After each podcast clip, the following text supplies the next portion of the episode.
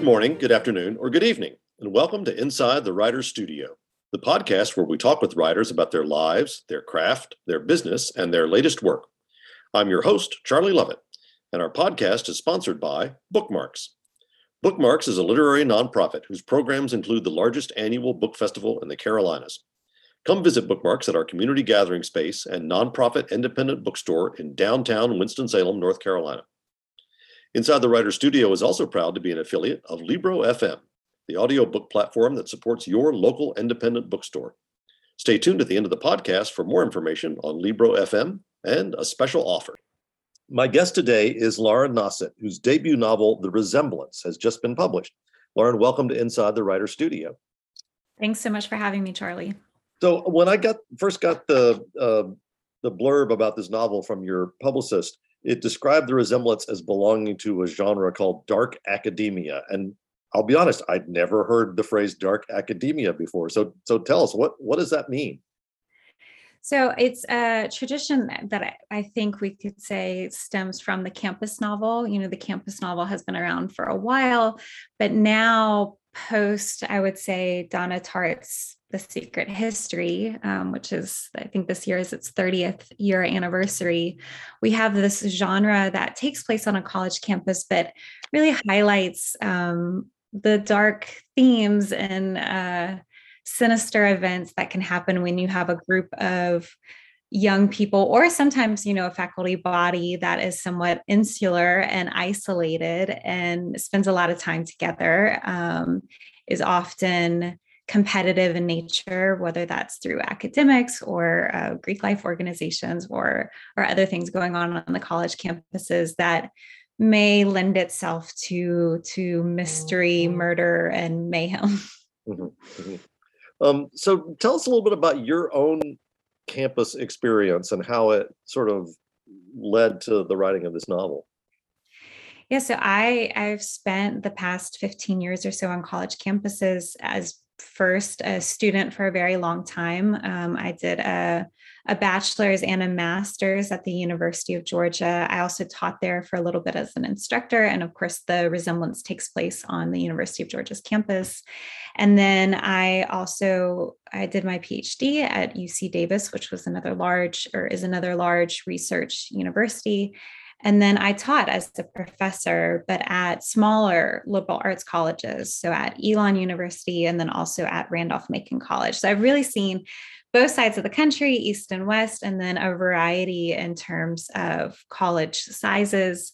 I'll say the the mystery that we have happen and the resemblance could not happen at um, at a large uh, at a smaller university. This mm. this has to happen, I think, at a at a large university. Um, and then uh, in terms of Greek life too, I, of course, as a student, attended Greek life parties, had a lot of friends in Greek life. I myself was not in Greek life. Um, as a grad student, I lived next to a fraternity house. And so that was its own uh, individual experience. And then, of course, I've taught um, students who participated uh, in Greek life and at institutions where Greek life played a, a large role. Yeah, yeah. I was just um, teaching a class at Elon the other day. So it was the first, really? I, I taught there before in their extension program, but this was the first time I had a break and I could kind of wander around the campus and it's a, it's beautiful. But as you say, it's a very different kind of feel from something like the University of Georgia. Um, you know, tell us, tell us why particularly you wanted to pick that university. And also, did you, were there points where you had to sort of play around with the geography or anything like that to to fit your novel or did you try to be really true to the university itself so uh, i think you're i'll answer the first part of the question um, about why UGA in particular and then and then i'll talk a little bit about about the campus and the the buildings that feature in the novel. So to me as someone who really likes this genre i noticed as a reader of the genre that you often find these these college campus settings at places like Oxford or New England liberal arts colleges, um, even colleges the size of Elon and a kind of location. Uh, Elon has a beautiful campus, right, with all the the brick architecture and ivy crawling up the buildings. It's just stunning. And then it's it's somewhat isolated. It's in a small town where the you know university, um, you know, is is the a big part of what's there. Uh, a big research university is just very different uh, in terms of the feel, even things like football culture, which doesn't play as big of a role in the novel, but you know its location in athens which has its own downtown right? Um, it just is a, a, very different location than i think what you find um, in other campus novels. So that that interested me and then i wanted to to play around with what this what this looks like um, at a bigger university and then in terms of the the setting I really, so I spent a lot of time on the campus. While I was writing, I wasn't living in Georgia. I was living in Virginia, but I have family here. And so would come back to Georgia and would visit the campus. Uh, it is all the university buildings that are mentioned, they do exist. Uh, I, you know, walked walked kind of around the university to make sure that things made sense. I drove some of the streets in question that play a role uh, in in the novel to make sure what I was saying and how I, I remembered, you know, uh, you know that that that all played played out as I remember. Although I will say that I think the Athens that is represented there, and even the university, has a kind of nostalgic tinge in my mind. It's really the Athens of, you know, 10 15 years ago when i was there more so than it is i think the athens and university of today. There's there's buildings now that didn't exist when i was a student there. And um, i will say there's been more safety um, initiatives in place on some of the streets and questions like stop signs and stoplights and stuff like that too. So without um, giving any spoilers tell us a little bit about about the resemblance and about the main character so the resemblance is, as you said, it's it's in that uh, dark academia genre. It's a campus novel. It starts out with our lead detective Marlitt Kaplan. She's on campus visiting her mother, who is a university professor. She teaches German at the university.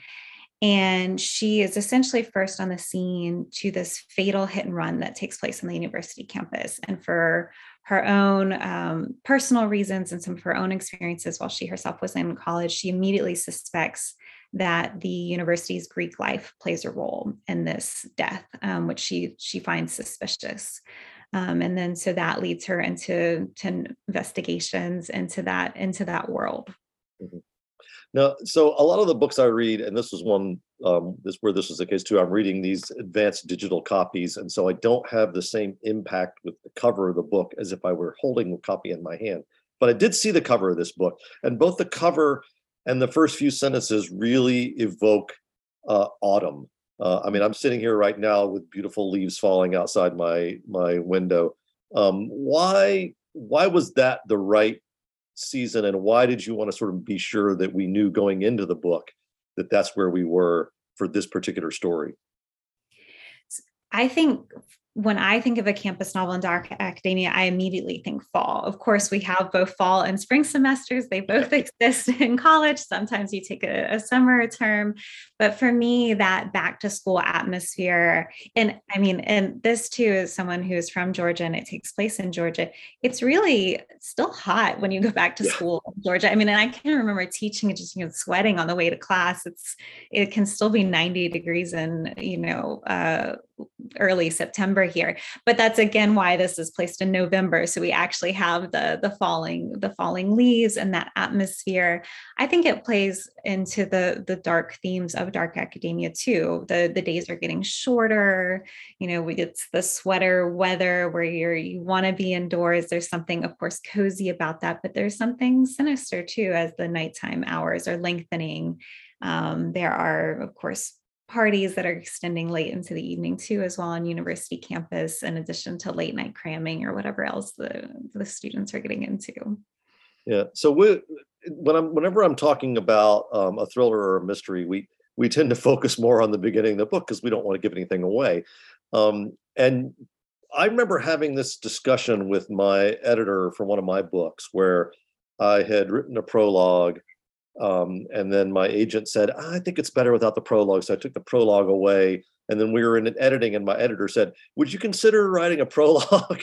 and we had kind of gone back and forth. But you this book does have a prologue. And I wonder if you could sort of give us your thoughts on the whole idea of the prologue, why why you wanted to use it, why it worked particularly well in this in this novel.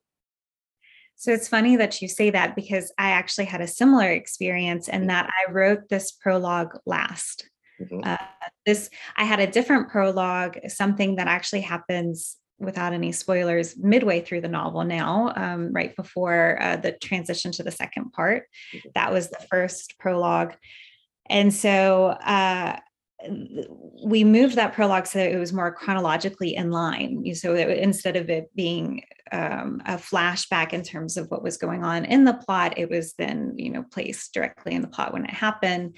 This prologue too is a flashback, but it's to to something much earlier that happens. And I think for thrillers, a lot of times you you want something that hooks the reader. And because for me, I wanted the initial chapter to start with a focus on Athens and the setting and the college campus.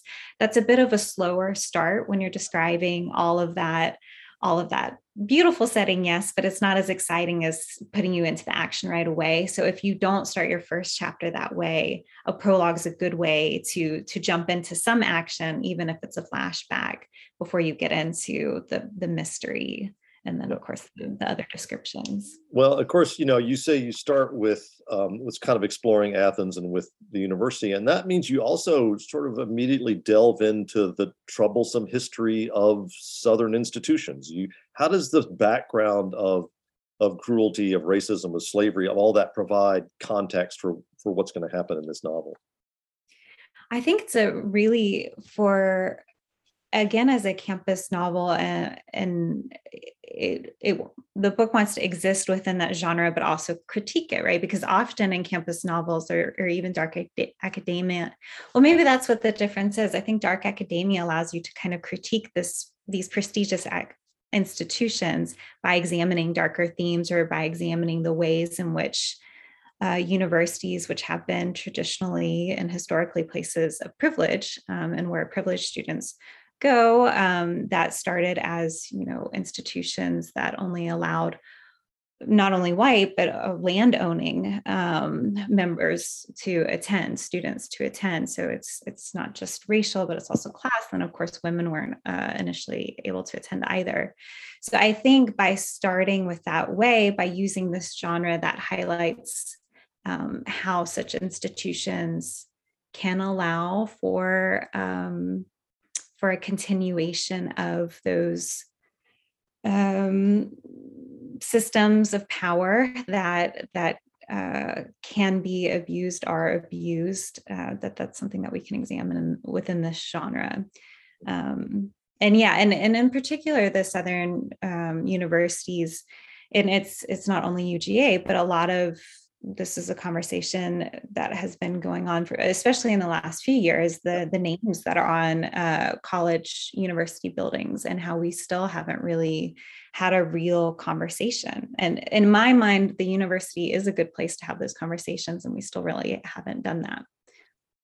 Yeah i know certainly my um, i went to davidson college which is also in the south and was also founded you know before the civil war and there are having very very um, long and serious conversations about names of buildings and you know sort of facing up to the history of the early history of the institution where where you know, slavery was a part of what what was going on then in the 1830s in, in the south. Um, in, in addition to that history though you you also paint at times a pretty stark portrait of academia. You say i'm to i'm to pull a few quotes here that it's a place of vicious departmental meetings, infighting and backstabbing, petty gossip, adjuncts living in poverty, underage drinking, sexual assault, hazing, cheating, lying.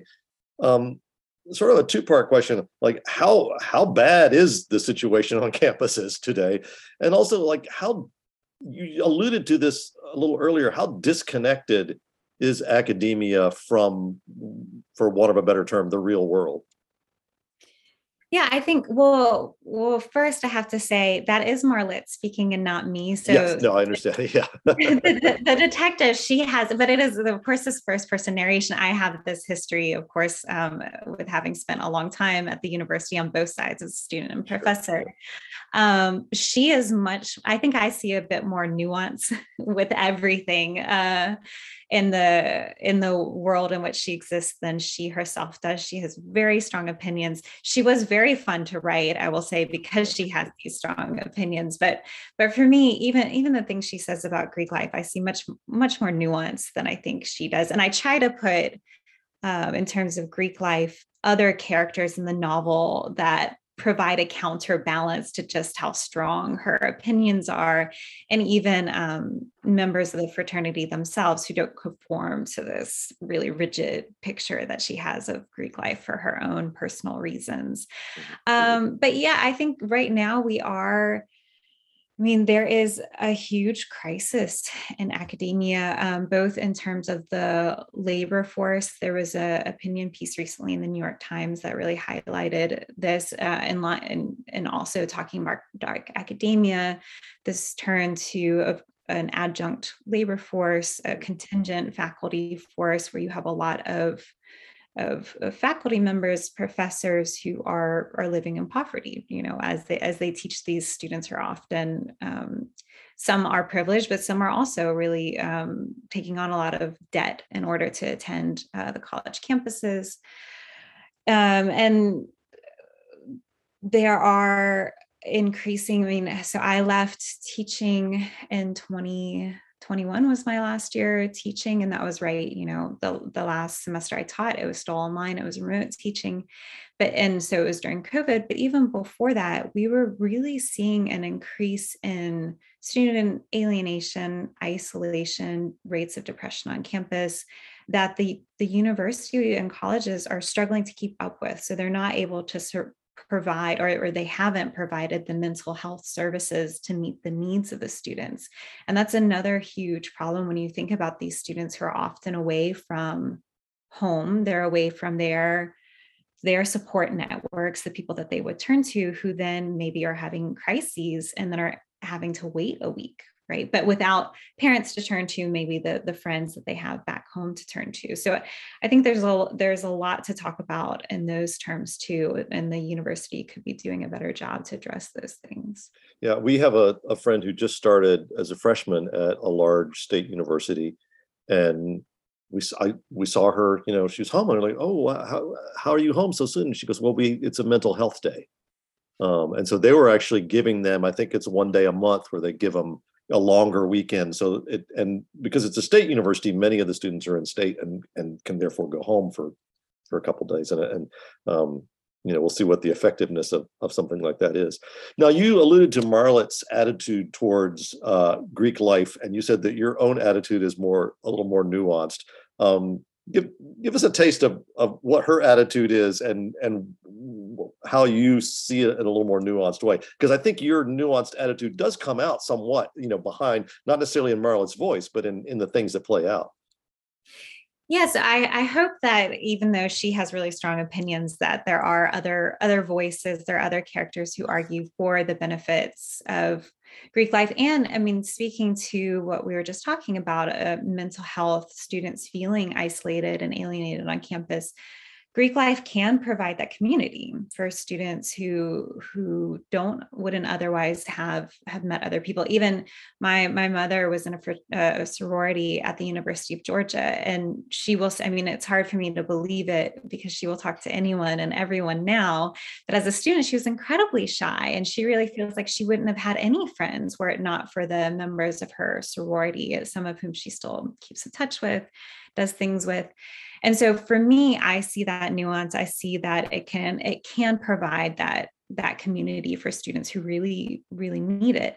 At the same time you know and and this uh, is put into the voice of marlitt i also do know the statistics. I do watch the news. I do see that at least one um, member of fraternity has died every year you know for the last I don't, I don't know, several decades. Um, there are higher rates of sexual assault that happen. Um, women in sororities are more likely to be victims of sexual assault. So there are real issues that need to be addressed. Um, the culture of, of course, binge drinking, which is what leads to a lot of these fraternity related deaths. All of these things are things that need to change. And for Marlitt, um, so switching to her perspective, she's someone who grew up in a college town surrounded by this environment. Uh, so that in and of itself, I think, gives her, uh, and she just is the type of person who has strong opinions by nature, but she really being surrounded by this from a young age, her mother working at the university, living in this small town, a college town, has these opinions. But then she herself has had a an experience that has really shaped the way that she's um, sees Greek life, and she really she sees no gray area when it comes to to Greek life. Where other characters that she comes into contact with, and members of the fraternity themselves. So there's you know, there's uh, Trip, who's one of the fraternity members who just wants to help the investigation, who's on scholarship. Um, there's another character named Cade and he just wants to hang out with his girlfriend you know? So there there are characters that she's coming into contact with who actually don't conform to what she thinks but she has a really strong opinion that that's going to be hard to to sway her uh, yeah, or- yeah. And she marla actually even collects these examples of of greek misbehavior and tragedy and and cruelty. Um and the, the fact that she is is so single-minded in that at times isolates her from both the people she's investigating and the and the people who are assisting in her investigation. Um, I think there are great advantages to having an isolated protagonist in a thriller, but I wonder if you would sort of share your thoughts about that. Yeah, I think that's for me too, as a reader, that's the kind of protagonist I, I want to root for is the one who um, has a troubled backstory or or you know as frustrated as you get with some of their actions they're they they are on a mission and i think it's fun to follow that kind of that kind of character who has uh, really strong opinions and a really strong agenda and they're not going to let anything get in their way. Um, so so yes for me that's i think a lot of my favorite detectives um, or thriller heroes and heroines. They've they fall into that kind of trope. Yeah yeah.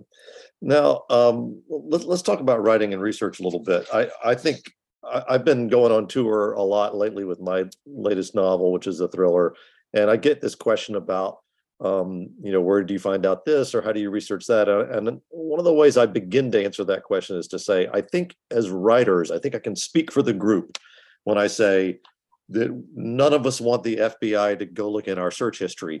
Uh, Right. You you seem to know an awful lot about what happens to a dead body in the first few right. minutes after death, and um, right. some things like that. So tell us a little bit about about your research into the world of death, of murder, of investigation.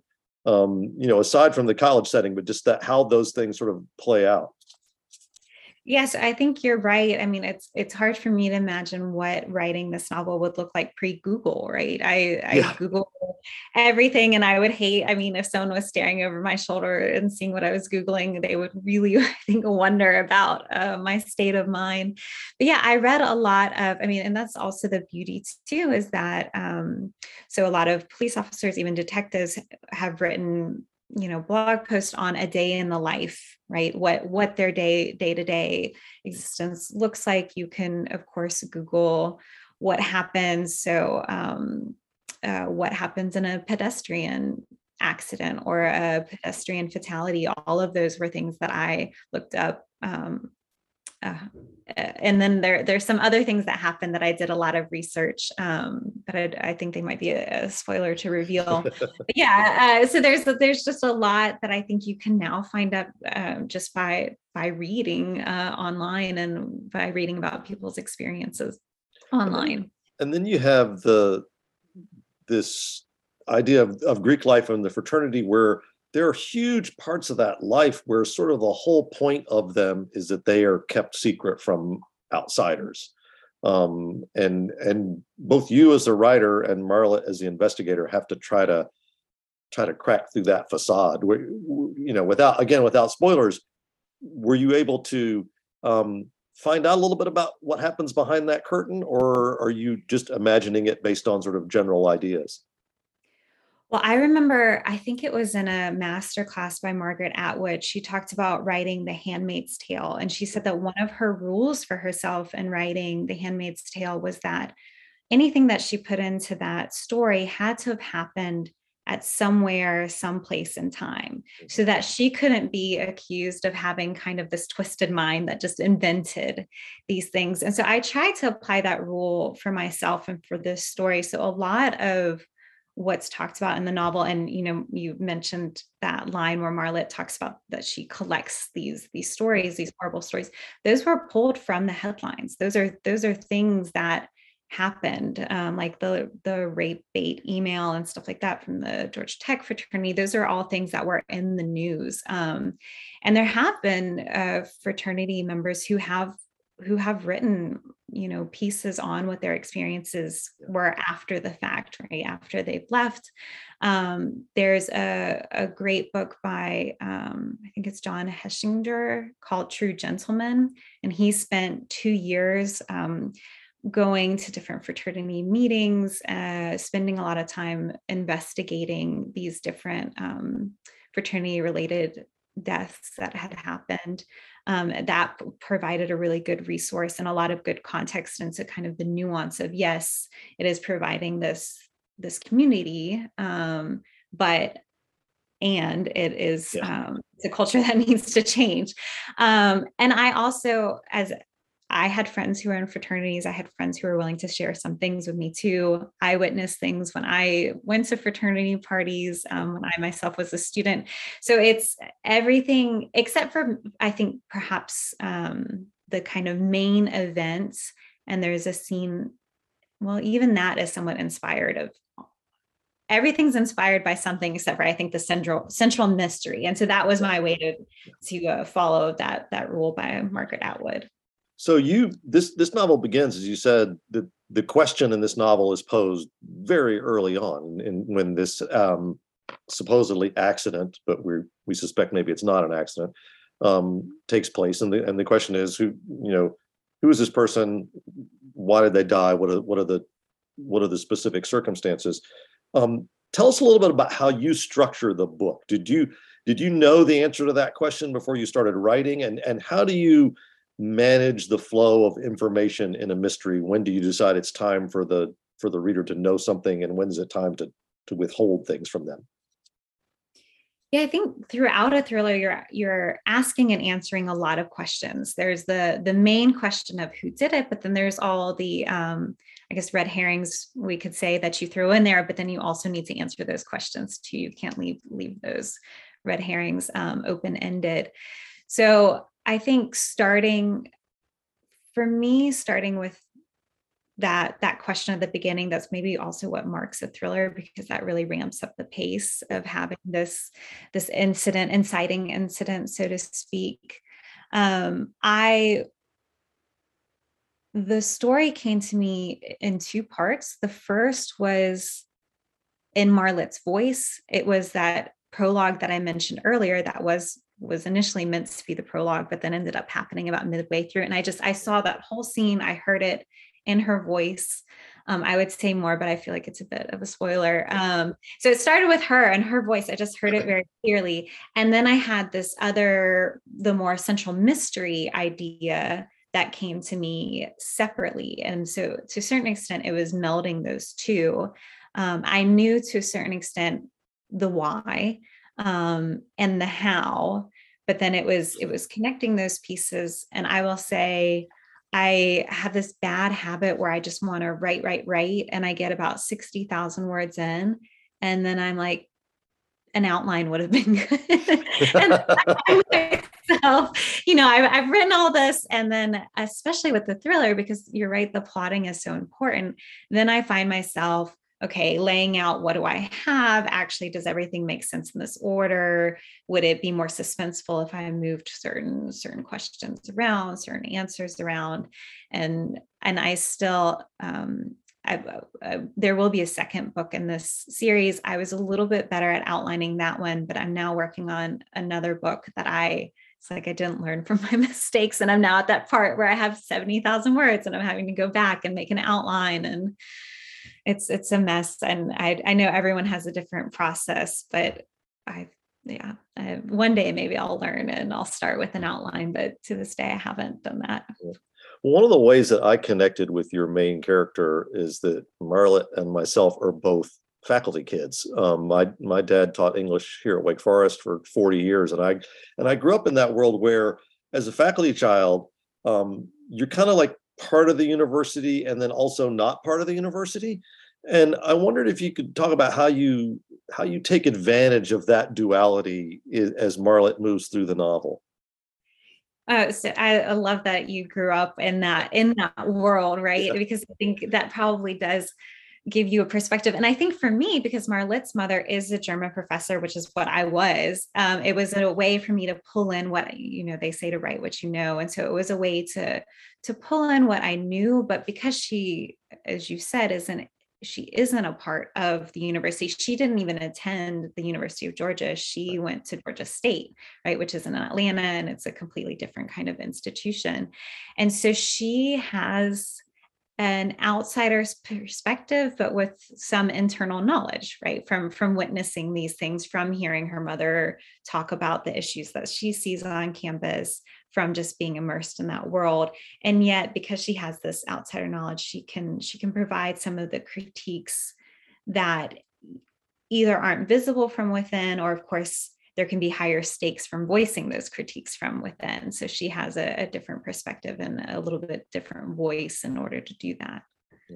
And of course the other thing that's quite obvious about marlitt is her gender. And i think gender plays a, a kind of an important role in this novel. How does how does it work for her? I mean, is she treated differently because of her gender, and how does she deal with that, or has she dealt with that in the past?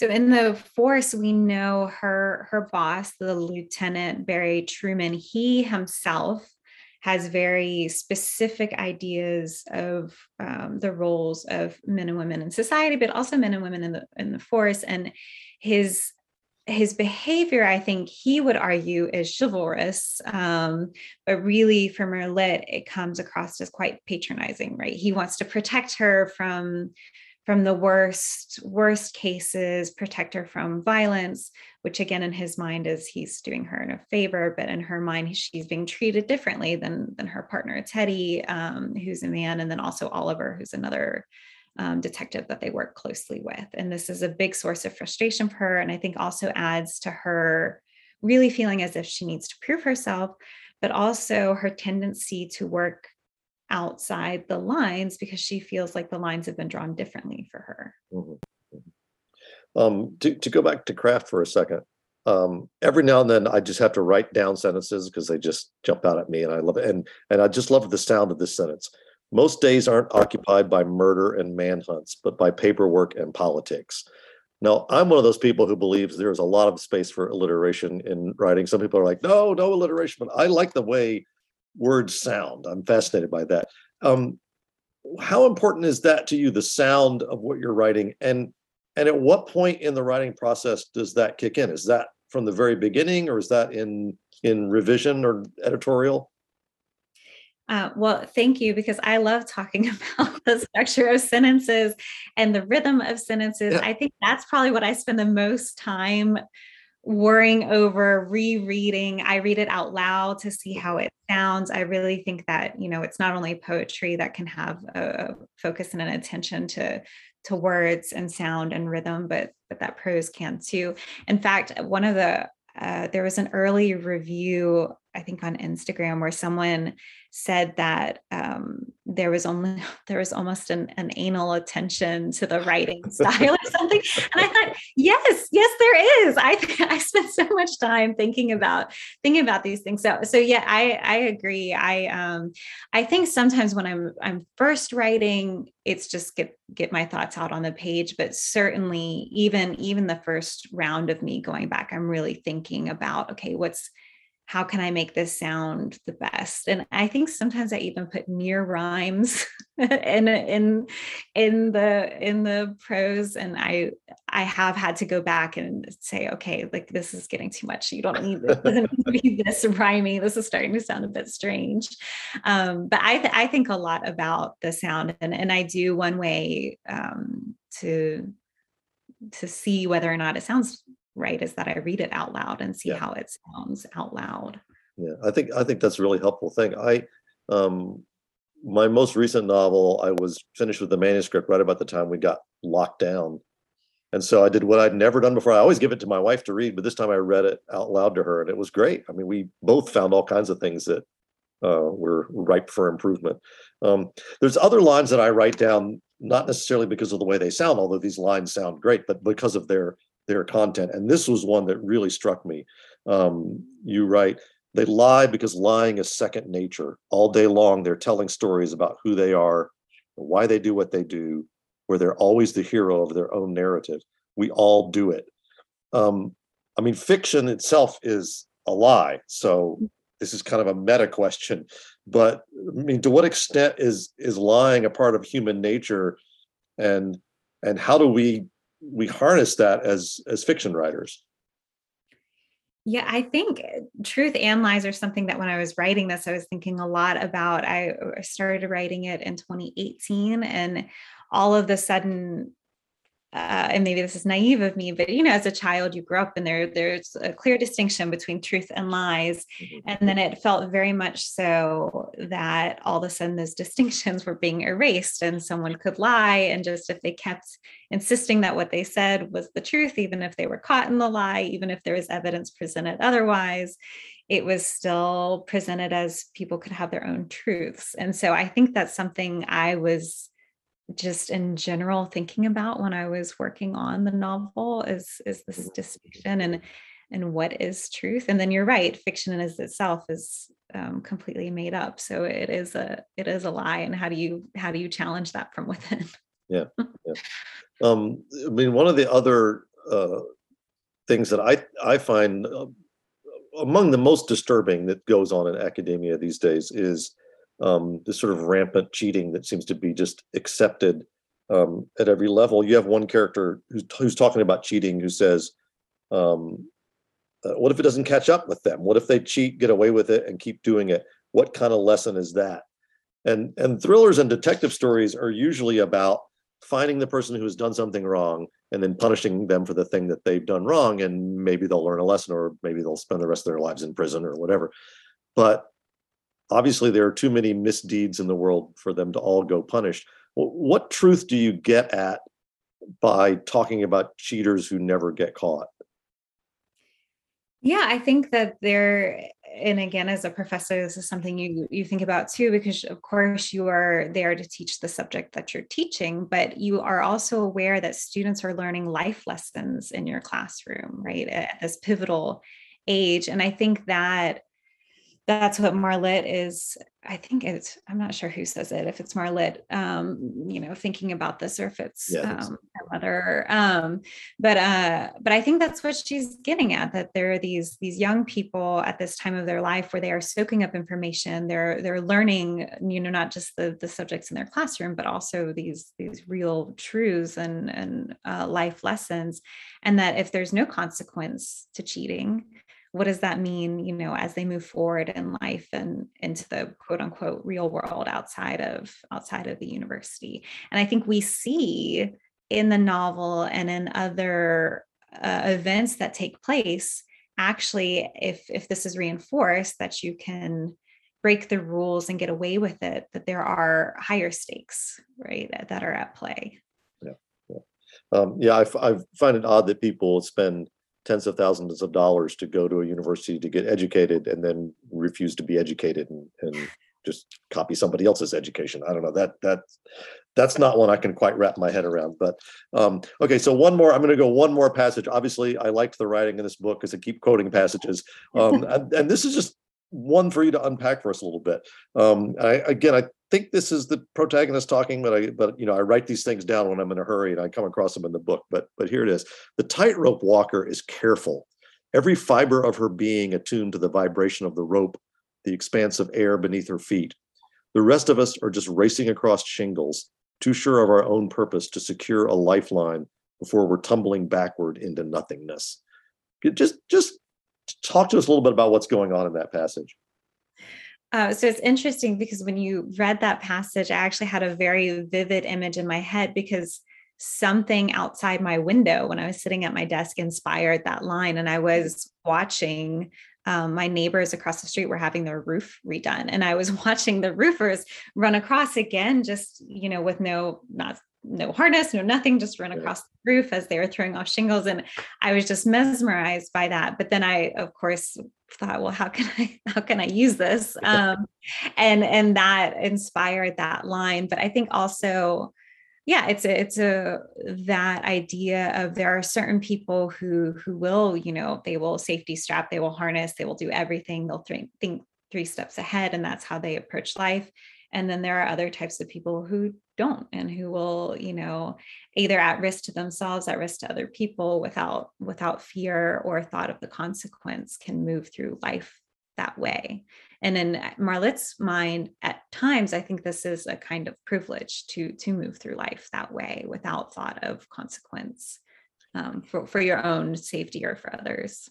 Yeah yeah. And privilege is certainly something and we touched on this in several ways that comes into this novel in a lot of a lot of different ways and and we have we see people who um you know have different types of privilege. It's not just the, the sort of the obvious ones. And um, there's just a lot to unpack here. I i think readers are going to have a great time with this. I'm glad to know there's a second one coming along.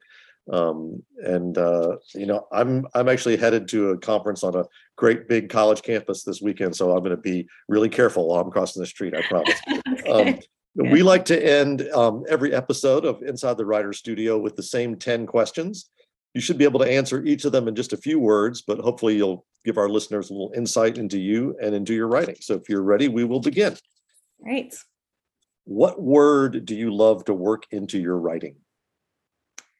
Truth but m- maybe more as a concept to mm-hmm. what we were just talking about than than for it as a word but truth as a concept okay yeah. what word do you hate to encounter in other people's writing bone used as a metaphor okay um, where's your favorite place to write so recently i have some friends they've been very generous and they've been letting me go up to they have a cabin in the Blue Ridge Mountains. And so I've been going up there, just taking the dog, really isolating myself. And it's, of course, beautiful this time of year, but it's very peaceful and it's good for me to write without distraction. Where could you never write?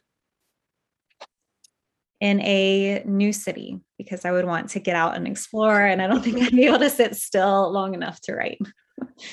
to what rule of grammar do you pay least attention? Maybe incomplete sentences. Okay. What was the first book you remember reading? I have a distinct memory, I think it was in third grade, of going to the, the school library and wanting to check out uh, The Lion, the Witch, and the Wardrobe, and being told by the librarian that that was a little bit too advanced, I think, for my reading level, and being very proud because I was very confident in my reading skills. Uh, and that I, you know, I insisted that I read the book. And then, of course, I went on and I read the rest of the series. So it, it would have to be something from the Chronicles of Narnia. What are you reading now? So I just finished The Gargoyle um, and I just picked up, um, and that's by Andrew Davidson. And then I just picked up uh, Welcome to the Goon, Goon Squad by Jennifer Egan. Um, what book would you like to have written? The Shadow of the Wind hmm. by Carlos Ruiz Zafón. Just as I think anyone who loves books, that's yeah. just captures the magic of, of reading. What sort of book would you like to write, but probably never will? Uh, well, this is a book I'd like to rewrite because I wrote a horrible draft years and years ago. It's a historical fiction novel, which I have much respect for for you writing historical fiction and the just the sheer amount of research, but then not getting bogged down by that research and, and telling the story. Um, so, historical fiction novel on the life of Thusnelda, who was the wife of a uh, Germanic soldier who led the the revolution against or the revolt against the invading Roman Empire in 9 AD. Wow. Okay. Mm-hmm. Um, and finally, what would you like to hear a reader tell you? Well, I think uh, to a certain extent, you did that for me already, where you really talked about the writing. And I think for me to, to be able to dive deep, and I, I am a former literature professor, so I really love to dive deep into the language. Um, so I think that you know that they they had that appreciation on a sentence level for my work um, that would be something that i really really wanted to hear. But I think anytime a reader tells you that they stayed up all night reading, that's that's obviously a, a huge compliment. So. Yeah. Well, this has been Inside the Writer's Studio. I'm your host, Charlie Lovett, and my guest today has been Lauren Nossett, whose novel The Resemblance is available wherever books are sold. Lauren, thanks for joining us. Thanks so much, Charlie. Inside the Writer's Studio is sponsored by Bookmarks, a literary nonprofit that runs the largest annual book festival in the Carolinas and operates a community gathering place and nonprofit independent bookstore in downtown Winston-Salem, North Carolina.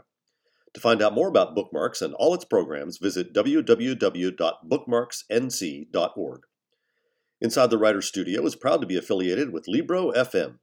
Unlike other audiobook platforms, Libro FM supports your local independent bookstore. Whether you buy a single book or, like me, a monthly subscription, you can link your account to your local store or to Bookmarks to support literary community. For a special two for one offer, go to Libro.fm and use the discount code WRITERS. If you've enjoyed Inside the Writer's Studio, please consider leaving a rating or review online at Apple Podcasts or wherever you get your podcasts. Inside the Writer's Studio posts new episodes on the 1st and 15th of every month. The holidays are almost upon us, so I'll be taking a break from the podcast during December, but I'll be back in January with all new episodes. Until then, thanks for joining us, and may you read with wonder and write with passion.